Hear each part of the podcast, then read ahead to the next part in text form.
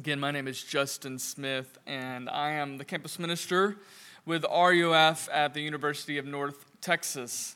Um, and just, just a brief privilege uh, this moment. Thank you for um, uh, your support of us. Colleyville has been a, a, partner and supporter of our ministry, and thank you. We, I just want to thank you personally for your support, support um, in financially and in prayers.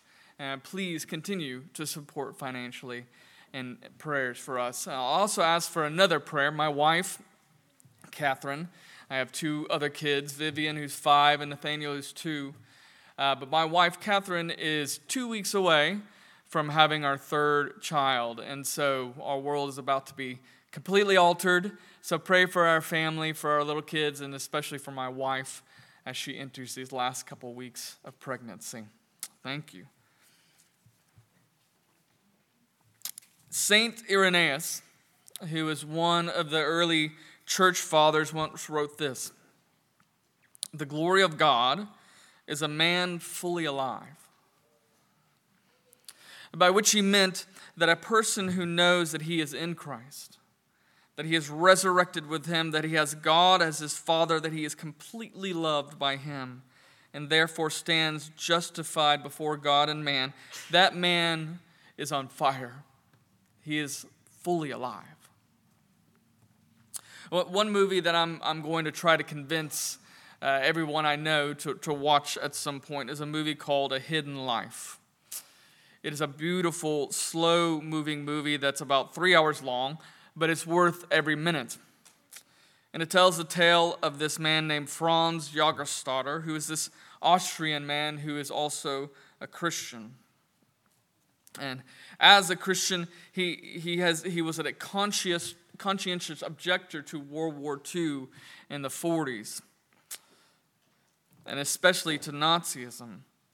And at the time, though, as an Austrian, the Germans were drafting Austrians into the Nazi armor and, army, and Franz refused to enter and to swear allegiance to Hitler and to do uh, evil in his eyes. Despite almost every voice around him telling him that he was a fool, he needed to just go and do this. He did not need to give up his life for this cause. He continued to say he cannot go against his conscience. Eventually, we see Franz being thrown into jail because of his defiance. And the jailer tries to reason with him, to just go along with it. He tries to convince him that he doesn't even need to mean it when he speaks the words of allegiance. He just needs to say it and to be able to get through it. Why would he risk his life and his family's life and their well being? But he continually rejects these offers. Finally, the jailer, in a moment of frustration because he cannot comprehend this man's resolve, says, Look, I can free you. You can just sign these papers and you'll be able to go free. To which Franz simply responds, I am free. A truly free man, not constrained by needing to justify his actions, but constrained by doing what was right before God. Franz knew what it meant to be a man justified by God, and that compromise was not wise or good. And Paul is a man like this. a man fully alive. A man fully alive, made alive by the gospel. And even as he is writing in jail, he was free. What does it look like to be a human being fully alive? There's a lot of things in this passage, but I really just want to look at Paul and a couple things that he believed that made him a man fully alive. And I'm just going to read the passage again. Ephesians 3 1 through 13. For this reason, I, Paul, a prisoner of Christ Jesus, on behalf of you Gentiles, assuming that you have heard of the stewardship of God's grace that was given to me for you, how the mystery was made known to me by revelation, as I have written briefly. When you read this, you can perceive my insight into the mystery of Christ, which was not made known to the sons of men and other generations as it has now been revealed to his holy apostles and the prophets by the Spirit, this mystery is that the Gentiles are fellow heirs, members of the same body, and partakers of the promise in Christ Jesus through the gospel. Of this gospel, I was made a minister according to the gift of God's grace, which was given me by the working of his power. To me, though I am the very least of all the saints, this grace was given to preach to the Gentiles the unsearchable riches of Christ and to bring to light for everyone what is the plan of the mystery hidden for ages in God who created all things. So that through the church, the manifold wisdom of God might now be made known to the rulers and authorities in the heavenly places. This was according to the eternal purpose that He has realized in Christ Jesus our Lord, in whom we have boldness and access with confidence through our faith in Him. So I ask you not to lose heart over what I am suffering for you, which is your glory. Let me pray. Father, thank you for your word. Thank you for how you continue to speak to us, how you continue to reveal to us uh, your goodness and your gospel. May we learn from your word, may we learn from Paul uh, what it means to be fully alive in you. Pray all this in Jesus' name. Amen. C.S. Lewis once wrote this, this famous quote. He said, Our, our desires are not too strong, but too weak. We are half hearted creatures, fooling about with drink and sex when ambition and, and ambition when infinite joy is offered us. Like an ignorant child who goes making mud pies in a slum because he cannot imagine what is meant by the offer of a holiday at the sea, we are far too easily pleased. If we're honest, I think most of us live fairly half hearted lives. Our lives are beset with anxieties, anxieties about what others think. Uh, we're constantly trying to justify ourselves and our actions and our conversations. We are racked by insecurities, always feeling the need to explain ourselves. We live in constant fear about the future, and most often, even question God's love for us. We know very little of the rest and joy that God offers and desires for us. But what did Paul know that made him so sincere, so courageous, that he was free and fully alive, even in prison? What was it that Paul understood about himself and about his call that made him devote his life not half heartedly, but wholeheartedly to God? Just a couple big, big idea points from this text. First, Paul trusted God's loving authority in his plan. And secondly, Paul recognized that everything, everything was a gift of grace. So, first, Paul trusted God's loving authority and his plan. In Ephesians, the first two chapters of Ephesians, Paul starts with God. God, in his incredible, awe inspiring plan, his goodness and his graciousness, uh, the goodness and graciousness of God's salvation and then he gives this little digression here in, in chapter 3, where he talks about uh, God's plan, but he talks about why is he in prison? Why has he been called? And what is it that motivates him to continue preaching this message? In verse 1, he starts off by saying that he is a prisoner of Jesus Christ on behalf of the Gentiles. And notice even this little verse, we learn so many things. He doesn't say he's a prisoner of Rome, which he was, but he is a prisoner of Christ Jesus. See, even in that, Paul's understanding of how the world was run and history unfolded was according to God's design and not the world's intentions. Paul didn't see the world merely by worldly terms. As in, when I get out of this place, then I'll be able to do my work again. As if God's plan were on pause while he was in prison. Now, Paul was not discouraged that he was in prison, but in fact saw it as God's design that he was in prison. Paul trusts and submits to God, even in prison, to his plan. Verse 9, verse 10, he talks about the manifold wisdom of God and the eternal purposes of God. This is how Paul looks at the world and filters the world. And there's a few things I think we learn from this. Is that we tend to see setbacks or failures or closed doors or changes in direction as often as some sort of breach or hindrance in God's plan.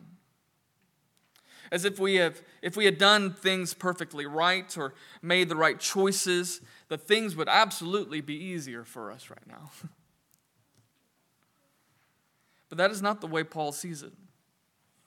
Paul sees even his imprisonment, which was severely limiting to one of God's most important missionaries. He sees this as part of God's plan. Even unto verse 13, so far that Paul would suffer, he sees as part of God's plan, as his call for service into the glory of the, the Ephesians. So even the things we might see as a setback or a delay is not a setback for God and his wisdom. Uh, when I graduated from college, uh, my primary goal was to be an RUF intern. Uh, intern is, is, is someone who comes and works on campus with a campus minister like me for a couple years uh, to try on ministry often, uh, to serve, and to learn what ministry look, life looks like on the campus.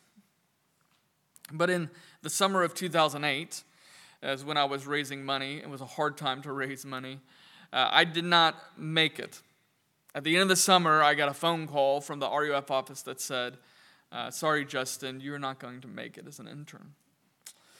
And my initial reaction was just the opposite of Paul. How could God allow this?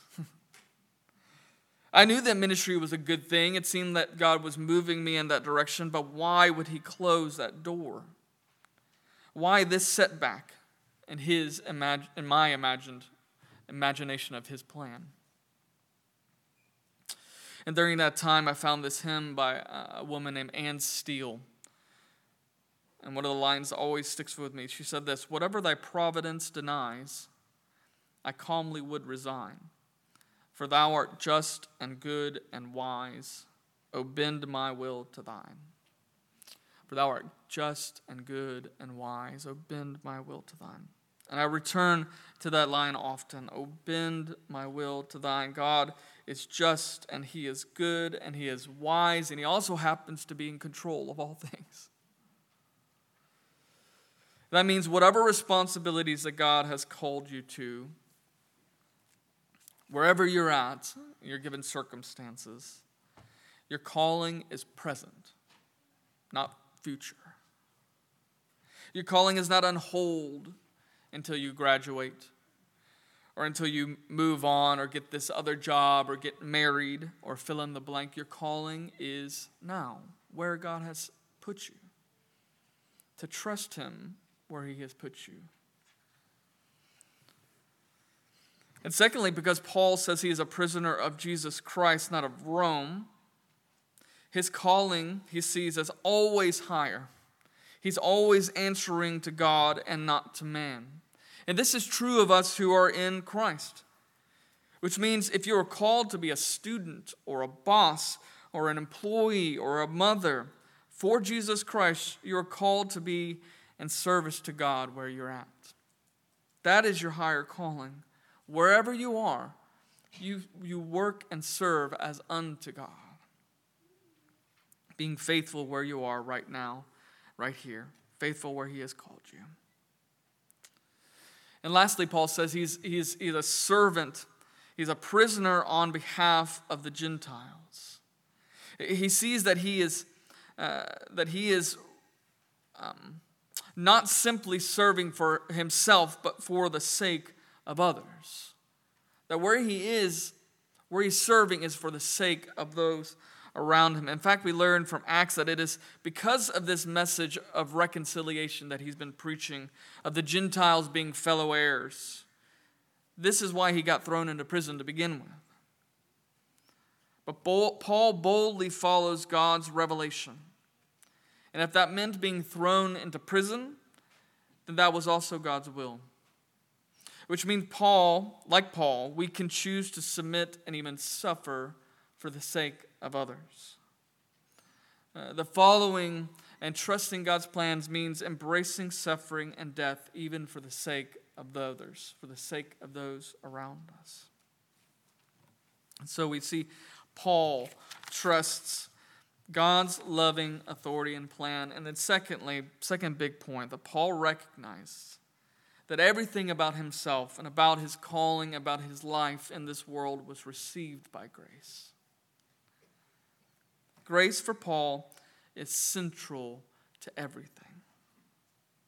Uh, that this grace of God is the source of revelation for Paul. It's the source of his calling, and it's the source of his power to work. And the word grace in Scripture could also be translated as a gift. It's the gift of revelation to Paul, it's the gift of his calling, it's the gift of power or strength. In verses 2 through 5, Paul talks about how he was revealed a mystery to steward. But this revelation, he says, was a gift. It was given to me. It was the gift of God's grace.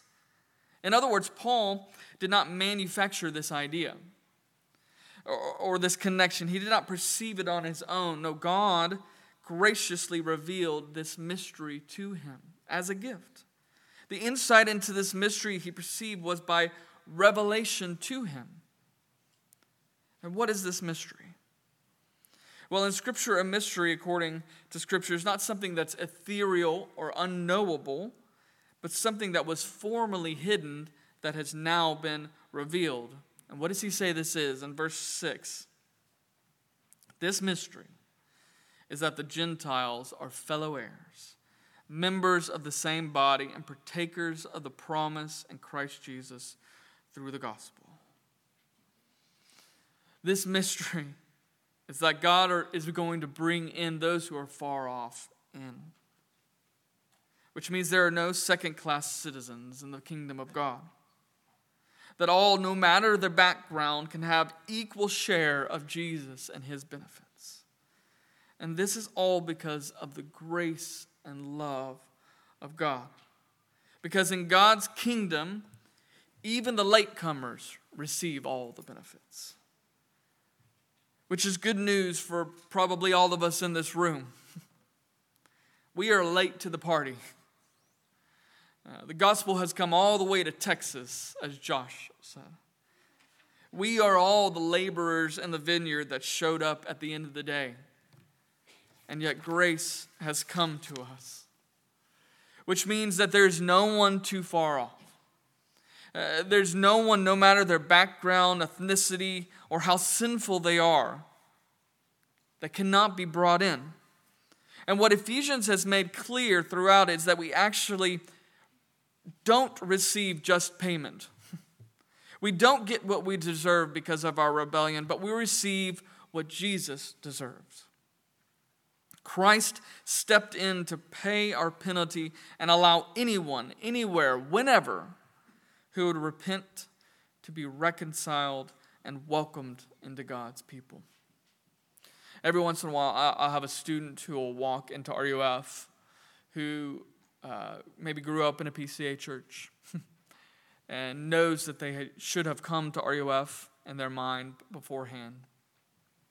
And they kind of sheepishly walk in the door and they, they say something like, I, I should have been coming several years ago, but I'm finally coming in now. And my response to them is a great welcome. that anyone who would come and turn and repent and come back to the Father, who would come to be welcomed by the gospel, I want to welcome them with great open arms because the God, the, the gospel is grace, good news of grace for all who will hear I say we repent and believe. So again, consider who do you think beyond the reach of the gospel? Who in your life do you still consider beyond the reach of the gospel? Because the gospel says there is no one, not even Paul, the persecutor and murderer, has been included in this family. So, for Paul, his knowledge of this beautiful mystery was a gift of revelation. It is by grace. But secondly, Paul's calling as a minister is also a gift. Verse 7 Of this gospel, I was made a minister according to the gift of God's grace, which was given me by the working of his power.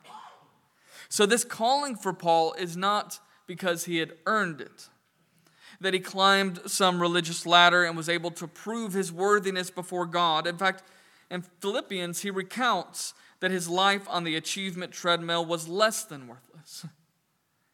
He recounts that all of his qualifications and achievements, and he says that they were worse than useless to him. In fact, they were working against him and his understanding of grace. No, Paul sees that his identity and calling as a minister is received by God's grace. It's a gift, not something he achieves. His identity is a given identity. In fact, it was in some ways probably because he was so previously anti grace that God called and commissioned Paul. This is why Paul calls himself the very least of the apostles in verse 8.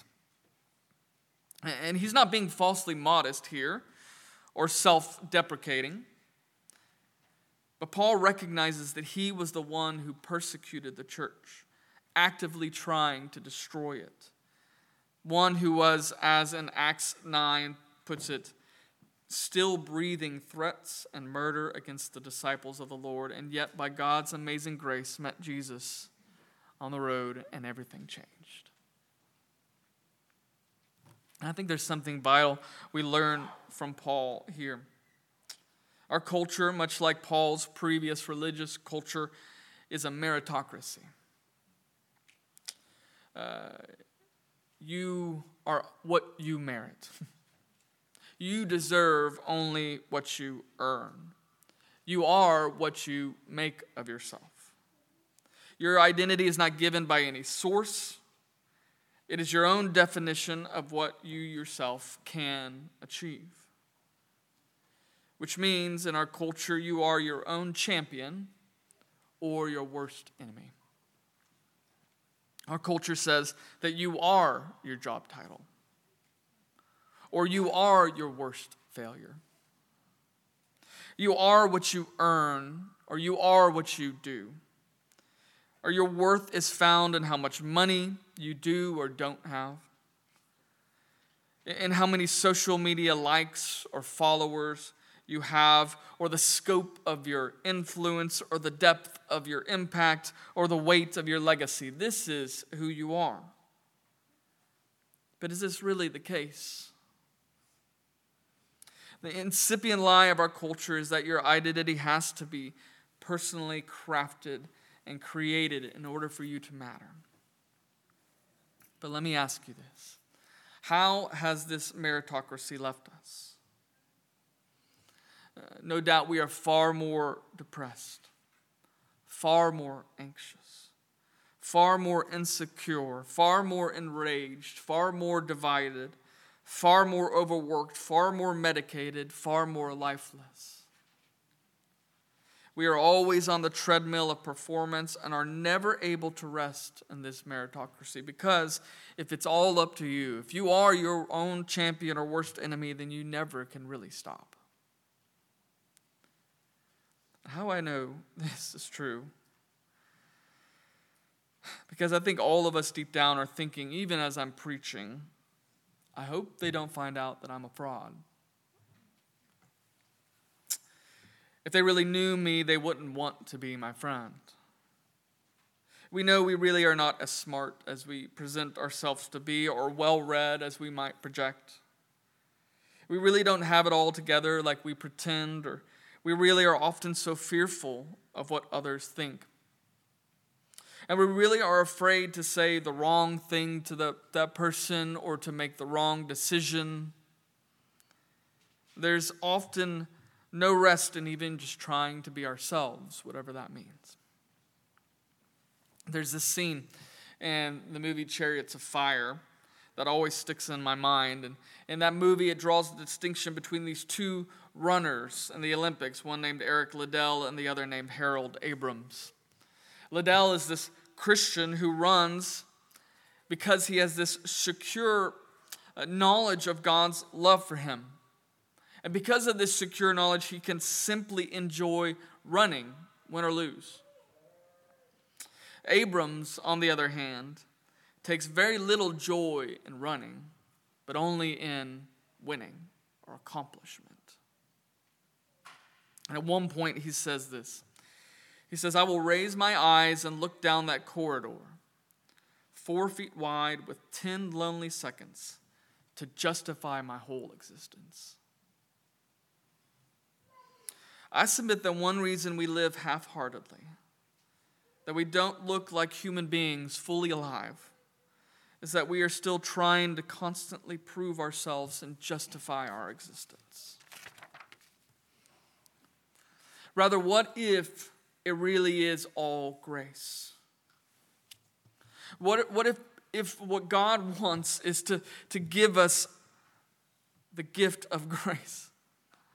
To know our justification, uh, to know that our reason for being, that it is received by grace that we don't have to constantly work to prove ourselves.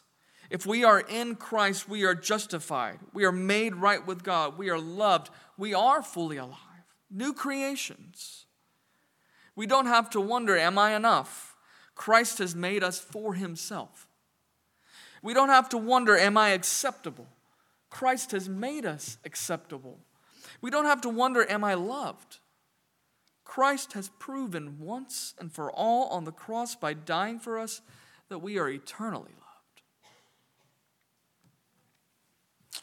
Richard Lovelace, in his book Dynamics of Spiritual Life, says this Only a fraction of the present body of professing Christians are solidly appropriating the justifying work of Christ in their lives. Few know enough to start each day with a thoroughgoing stand upon Luther's platform.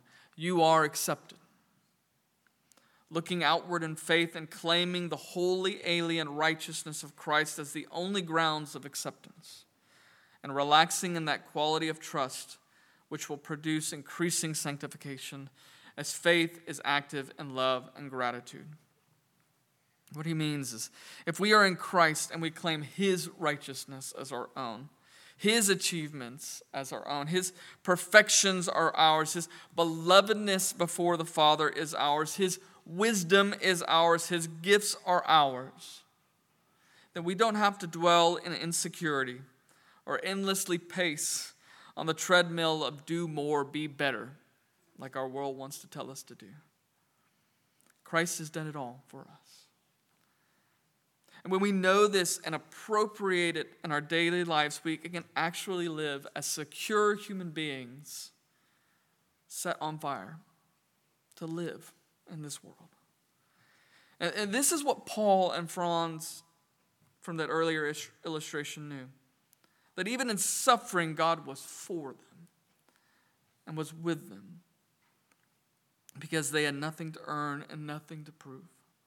They were really alive and they were really free.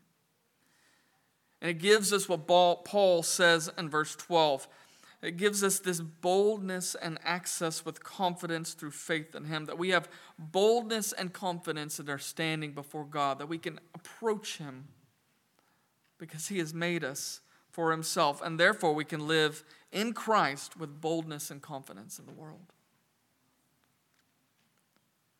And Lovelace finishes that quote off with this idea of relaxing or resting in that quality of trust. And what he means is that when we get off the treadmill of thinking that we have to prove ourselves, we can finally relax and trust that our growth or our sanctification stems from love and gratitude for God's grace toward us. That we can rest in Him. And the final grace that Paul talks about in this passage is that the power or strength or vitality to live this way is also a gift of God. That's what he says again in verse 7. Of this gospel I was made a minister according to the gift of God's grace, which was given me by the working of his power. Or as John Newton puts it in Amazing Grace, grace has brought us safe thus far, and grace will lead us home. That is grace from beginning to end for us. And the power to live the Christian life does not come from some pull up our bootstraps, work harder mentality, but it comes from the power and strength that God gives us living in His love for us. It's grace from beginning to end. And finally, just to end, I, have to reflect on this one little phrase that Paul uses in verse 8. Paul goes on to say that he's called to preach the unsearchable riches of Christ to the Gentiles. Meaning that of all that we know already, the riches of Christ, including all that we've just talked about in his grace, is only a fraction of what we will know. It's like the depths of the ocean. I was uh, talking to someone recently about how the scientists are still discovering new species of animals living in the depths of the ocean, each coming with some peculiarities or that are wildly unique and beautiful. And it's, un, it's, it's, it's unending. We keep finding these things. Uh, but, but what we have received in Christ our justification before God, our acceptance before Him, our resurrection in Him. That we are incorporated into a loving community, that we are welcomed freely before His throne, that we are blessed with grace and gifts and calling, that we are given the Spirit to comfort and to guide us, that we are known and we are loved and we are cherished, that we are given a hope and a future that we have a guarantee that through, through resurrection that every evil will be punished that every illness will be healed that every tear will be wiped away and repaid and confidence that we will live in god's presence in the fullness of joy and life everlasting. And yet that is only what we know. That's only what we know right now. It's a fraction of the whole. Christ's riches are unsearchable.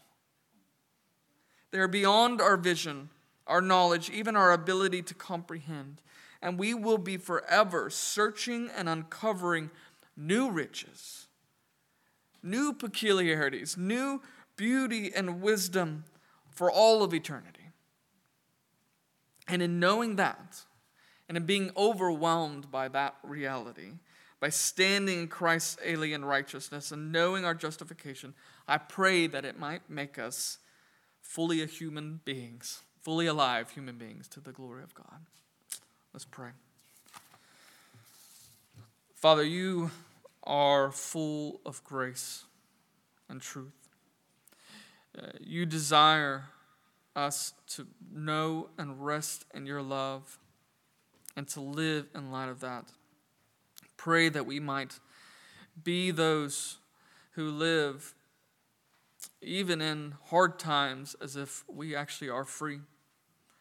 Even in the middle of death, in the middle of, of death, that we would live as those who are fully alive because you have made us alive in, in Christ.